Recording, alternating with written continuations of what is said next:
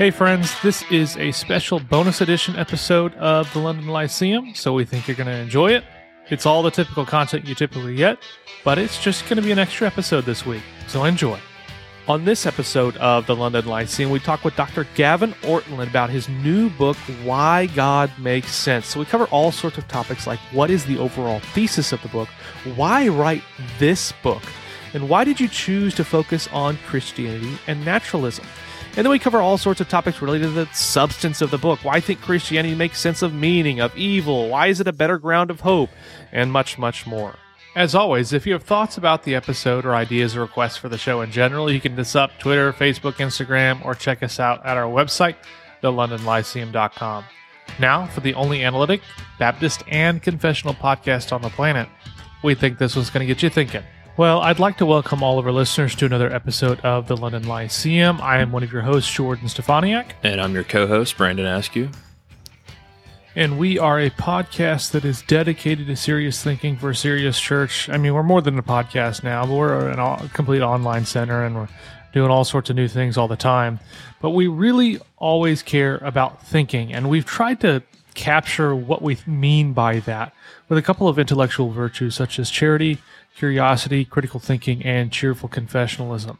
So this isn't everything we hope to do, and we're not always perfect at this. So we fail all the time, but we do want to consciously, self-consciously tell, look ourselves in the face and say, this is what we should be. Mo- this is what we should be seeking after as Christians. We look at the meekness of wisdom that we find in James 3, uh, the wisdom that's from above, and we say that is what we're after. We're after serious thinking. And when we talk, you know, we talk about charity and curiosity quite a bit, but we also want to emphasize the critical thinking aspect too. I mean, that was really the the engine that began the podcast at the very beginning was just this desire to have serious thinking, uh, to not avoid careful, nuanced, in depth, difficult uh, thinking. We think that matters, and we don't think we should shy away from that. We shouldn't shy away from the top shelf uh, material that requires a lot of intellectual apparatus and background. We think that's important.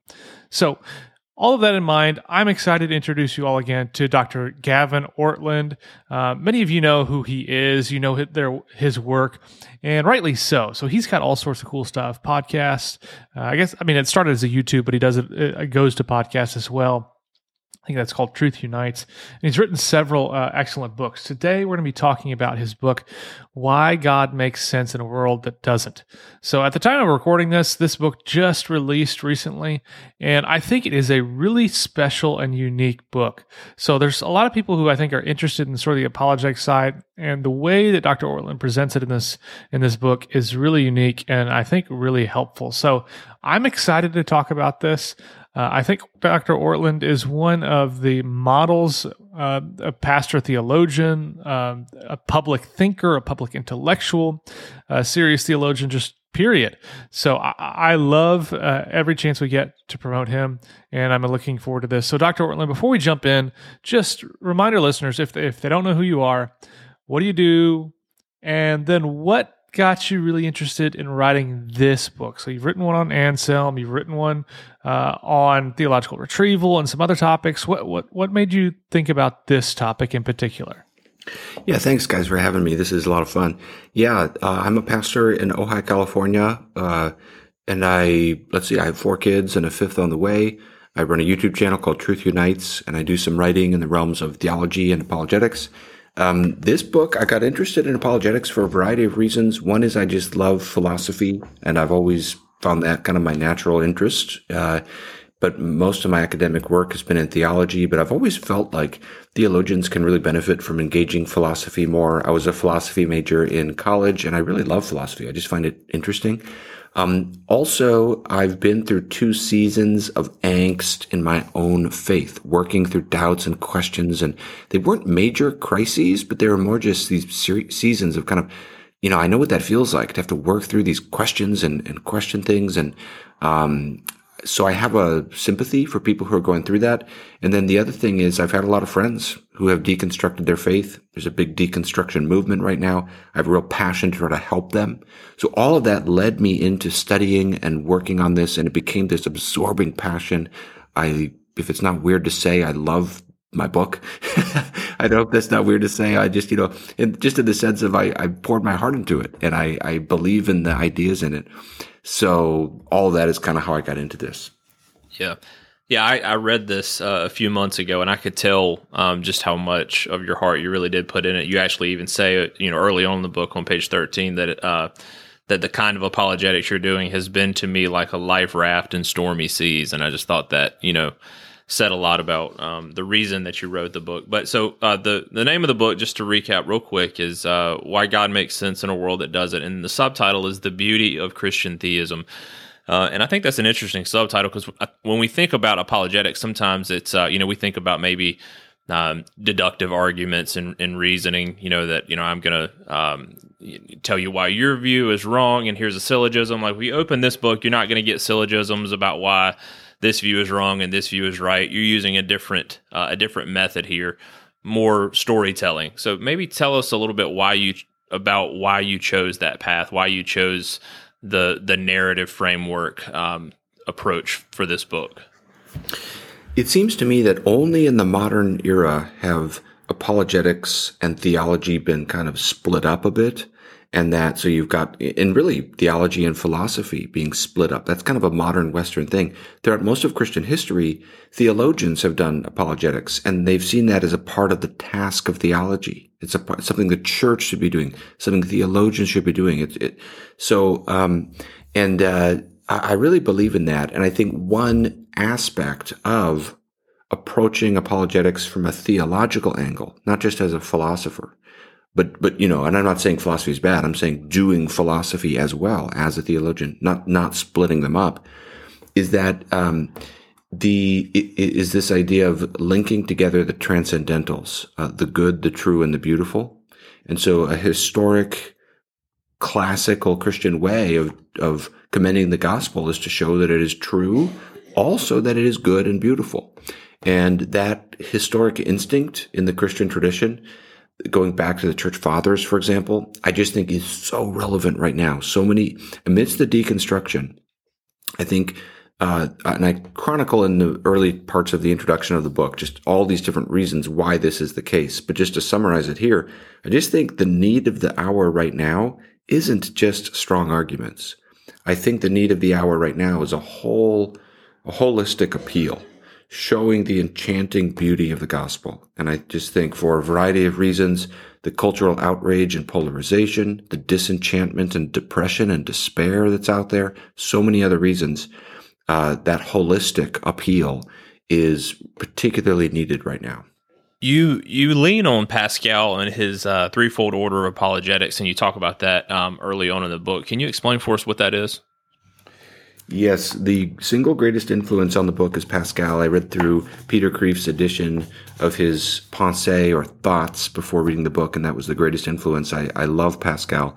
One of his, and I think I actually saw this in Tim Keller first, but at one point in his famous thoughts, he says, uh, because people despise religion and are afraid it might be true, you have the way you need to go is first to show that it's re- reasonable, second to show that it's uh, desirable, and then only third to show that it's true. And, and, there's a kind of psychological wisdom in that. He's saying you can't just start by hammering away with reasons and truth because people have their defenses up.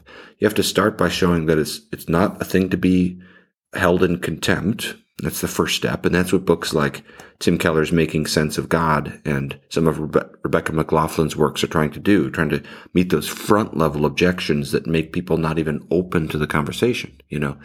Um, and then you have to show that it's desirable. Uh, you have to show that this is good news. And I don't think that that's compromise, or at least that it necessarily will result in compromise. Um, and I think that's actually just a part of how we can make our case is to show, you know, as I say in the book, if Jesus rose from the dead, the way that should hit us is like when you wake up on morning, on Christmas morning uh, and as a little boy and realize it's Christmas. Uh, it's really good news. It's really, really, really, really happy. And uh, when you see how happy it is compared to a naturalistic universe, which is utterly without hope and meaning and transcendence, um, I think that's really helpful for people to see that and to feel that. Yeah, we we we uh, had an interview with uh, Nancy Pearcey a couple years ago, and she made a comment during that interview about the you know how we have a great story to tell and we you know we need to we need to tell the story. So it doesn't always have to be well you know you're right on this issue or you're wrong on this issue. We need to you know tell it like a story because you know i mean that's kind of how god has given it to us in scripture. So it makes uh, perfect sense that we would pitch it uh, in that way as well. So you split the book up into four parts uh, the cause of the world the meaning of the world the conflict of the world and the hope of the world obviously we're not going to be able to go through all of that and I want to commend the book to all the listeners. Um, so please do pick it up and read it. But I thought we could uh, park the car here a little bit on the cause of the world. Um, on page 21 of the book, you're you're quoting, and if I say his name wrong, forgive me, Robert Jastrow. But I, I just laughed when I read this quote. You say, um, you say for the what he says this you're quoting him uh, for the scientist who has lived by his faith in the power of reason the story ends like a bad dream he has scaled the mountains of ignorance. He is about to conquer the highest peak. As he pulls himself himself over the final rock, he is greeted by a band of theologians who have been sitting there for centuries. Um, so I, I chuckled when I read that. Why do you think that Christianity makes the most sense of um, the the actual world even existing? Mm-hmm. Yeah, and I'll just explain that those chapter titles too for people w- watching or listening. They might find it interesting. So, um, w- what I'm trying to do here with uh, the four chapters of the book is repackage four classical theistic proofs in a narrative frame. So, I'm trying to use classical arguments for the existence of God as a way to tell a story. So, you know, the first one is about the cause of the world. That's the cosmological argument. That's what we'll talk about here. The second one is about the meaning of the world. That's the teleological argument. Third, the conflict of the world. That's the moral argument. And finally, the hope of the world. That's Jesus, the Christological argument. So uh, that that gives readers a sense of the overall arching kind of uh, arc of the book. So yeah, the, this first chapter is all about just you know basically 20th century cosmology, uh, the discovery of the expansion of the universe, Big Bang, and I'm basically arguing for two things that it makes a lot more sense to have a cause for the universe than not, and number two, uh, it's a lot it's a lot more interesting and elegant to suppose that there's a cause than not. And then we're probing that word cause. What does that mean? What does that look like? And we're trying to show how something um, something other than strictly physical reality just makes more sense. Because even if you've got one universe causing another, you just get back into a, a regress. So, uh, yeah, I think uh, th- this Robert Jastrow is himself an agnostic physicist, but a really smart and interesting figure, and he's one of many who are basically making this appeal that um, you know they're not a believer in God, but they're kind of saying, you know, it kind of freaked a lot of scientists out uh, as you're going through the 20th century and you're discovering it kind of looks like it began. Because the whole thing with the Big Bang is, and there's different models too. There's non-standard models to it. What most people think is it really is a beginning from nothing. So it's not just that like, you know, you've got empty space and then light or energy or some, or matter explodes within empty space. It's that space itself seems to have come into being. And if you really try to wrap your mind around that, it's pretty mind boggling. And I spent a lot of time in this chapter with Lawrence Krauss just trying to show when people try to say the universe can come into being from nothing, they don't really mean nothing. Lawrence Krauss has all these different definitions of the word nothing, like a state of minimal energy. Well, that's not nothing you know? But uh, so anyway I, I, just think this is one area that gives us at least a very basic and profound testimony that kind of the way i cast this chapter is just opening the door a bit you know? Just showing that naturalism is is pretty tough on its own. It, it, it doesn't have a ton of explanatory power for what the heck our world is doing here. Yeah this the second chapter of the book uh, is titled "The Meaning of the World: Why Things Like Math, Music, and Love uh, Make More Sense If There Is a God." Um, I, I, want us to talk a little bit about the love um, part of that. On uh, in this chapter, you have you have a nice little table that kind of contrasts uh, love and naturalism and then love and Trinitarian theism. And you say love and naturalism is accidental, biological, and functional, but love and Trinitarian theism is essential, spiritual, and purposeful. And I think this is just for my money, one of the more um, powerful arguments in favor of theism is the permanency and the the power of love um, on the Christian worldview when you compare that to um, explanations for love uh, under naturalism. I wonder if you'd unpack uh, a little bit about what you've done there uh, in that table on page 104 in your book. Sure, and uh, also just define the word naturalism because I just it just occurred to me someone might be out there wondering what that means. That just means that nature is all there is. Physical nature is is all there is. There's no spiritual realm. There's no gods or or God or anything like that. Um, yeah, so this is one of those arguments. Again, all these arguments when I'm making arguments about uh, the meaning of the world. A lot of times, this is done more by pointing to like fine tuning in the universe and things like that. And I do, I think those arguments are very powerful as well. But I find it helpful to look at specific aspects of the world, like math and music and love, and just consider, and I'm using abductive arguments here, which means inferences to the best explanation, not necessarily conclusive arguments. So you're asking, you know, what's the best way to understand our world? Well, love is one of those features because on a naturalistic worldview, love is reductively explained by evolution.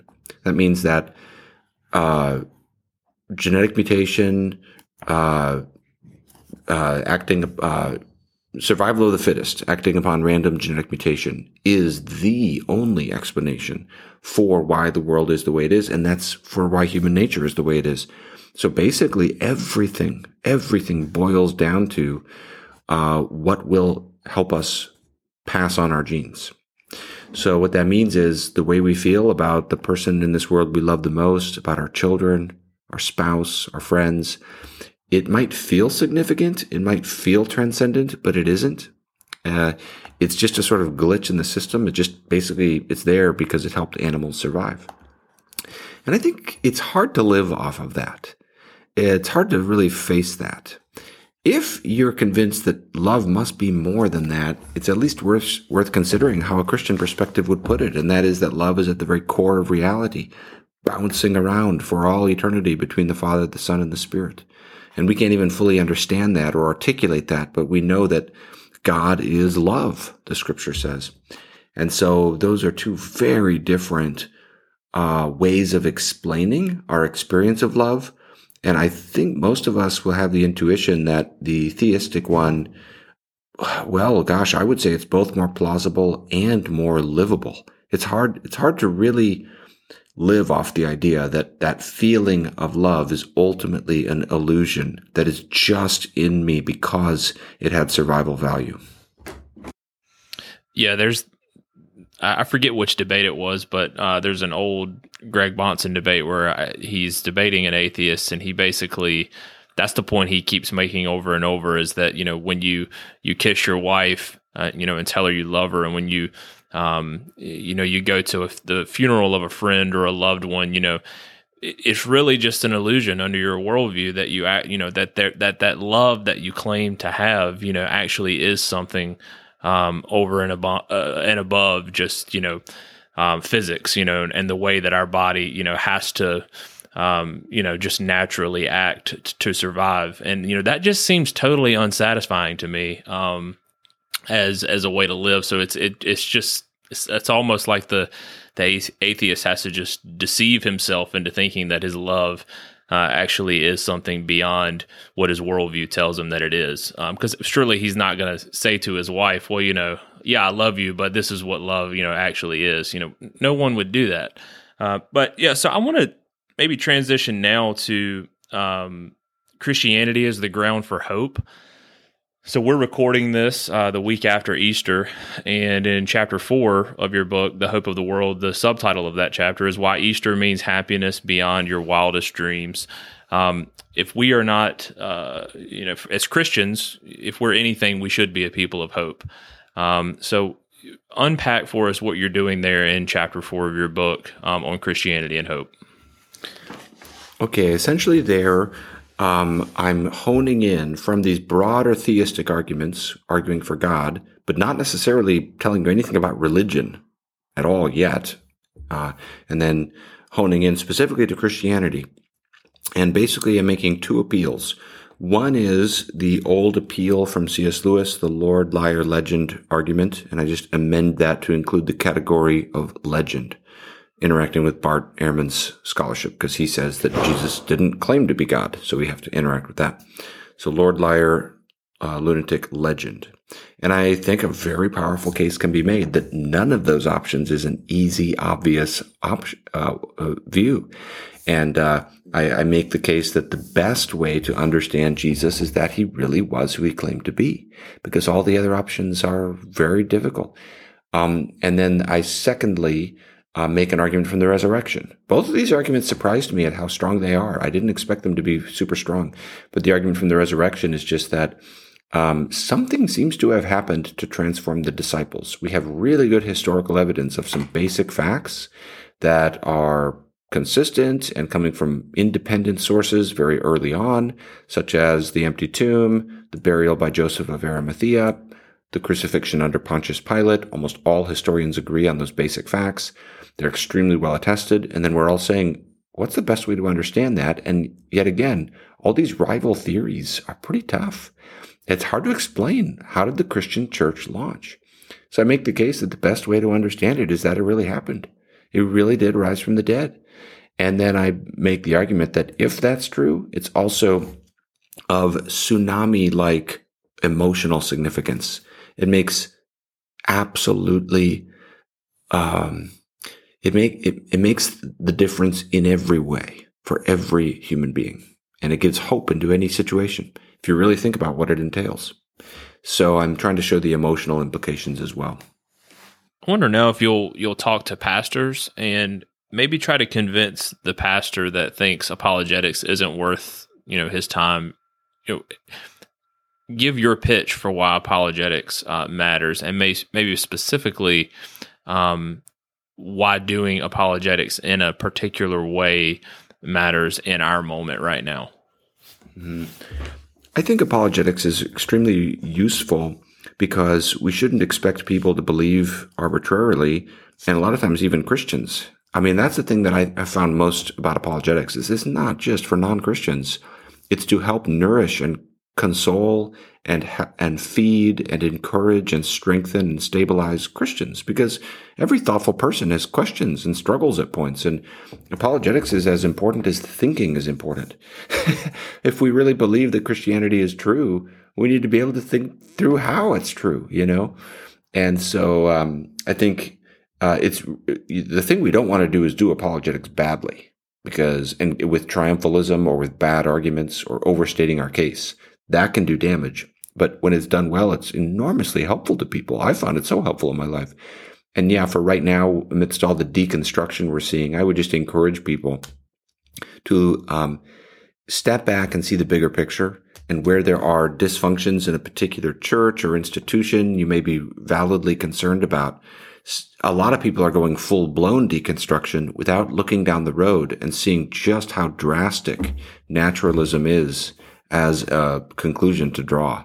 And I'm trying to encourage them to come back and do reconstruction, something I talk a lot about on my YouTube channel, reconstruction from these two axioms. Number one, God exists. Number two, Jesus rose from the dead.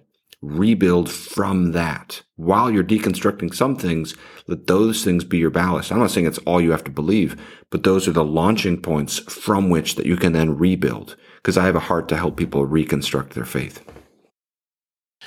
you just made a point about uh, making sure that we do apologetics well and not doing it badly. Is there anything that you see that's maybe a common mistake that apologists are making today, or maybe a bad argument that gets repeated far too often? That something that you would see uh, that you would like to see apo- apologists uh, stop doing um, that that maybe is happening uh, pretty frequently. I think the general concern I would have would be about a triumphalism in the approach, acting as though Christian. I think anytime you do apologetics where you don't leave room for the for the complexity that thoughtful people will work through such that you make it sound like a, that it's always obvious and it's always easy that damages people. I think we need to avoid that and in contrast to that allow people to struggle at times. Allow people uh, acknowledge the complexity of the case. This is why i like making abductive arguments. I much prefer to say by reason alone i think you can make a powerful case but I, there's usually some way someone can rationally avoid something you're saying. So I think it's often wise to present Christianity as a better alternative. And I think for particular people, just the way this will play out is just don't claim knowledge you don't have, you know? Um, for example, someone doesn't need to be able to disprove all of these really abstruse, non-standard cosmologies. Someone doesn't need to be able to say, I can prove to you with 100% certainty that the universe began. And to make my argument, if people do that, it's like, well, gosh, unless you have a PhD in theoretical physics, um, are you 100% certain? Why not back off the, the triumphalist overstatement and just say, you know, based upon what I've read, it, it looks really compelling that the universe began. And make a little more, leave a little more wiggle room. And then also don't be afraid to appeal to what are your sincere reasons for believing. Tell your testimony, you know, that's a good argument. Saying, hey, Christ changed my life. That's a great argument. It doesn't need to be intellectual. So I think sincerity is a key thing in apologetics. Really being honest about what we really believe and why we believe it and not I think that the key thing is to not overstate our case by claiming knowledge we don't have. That's really helpful. Uh, last question I have for you. Um, this is maybe just more of a fun question. Uh, do you have any favorite uh, apologists or uh, apologetic works from from church history that you would like to recommend for the listeners? Obviously, we want to recommend your book here, but um, do you have any any go to sources yourself? My favorite is C.S. Lewis. I love C.S. Lewis. I know he's not that distant church history. Um, there are other texts like John of Damascus, you know, for engaging with Islam. He's actually a really helpful figure. Um, and then there's other church fathers we could point to. Um, but I love reading C.S. Lewis books. I find his fiction is so helpful, and I also find even works like a, The Problem of Pain, his autobiography, Surprised by Joy, of course, Mere Christianity. A lot of his works really are still just so pithy and eloquent and helpful. So he's one I love to uh, recommend to people. Thank you. Well, um, this has been uh, this book was really a treat. Um, I, I, read it a few months ago, like I said, and uh, I, I, really, really enjoyed it. So I do want to commend it one final time to the listeners. And Dr. Ortlund, want to thank you for uh, giving us your time today, and for everybody who's been listening. You've been listening to the only analytic Baptist and confessional podcast on the planet. At least we think that's the case. Uh, we'll talk to you guys soon.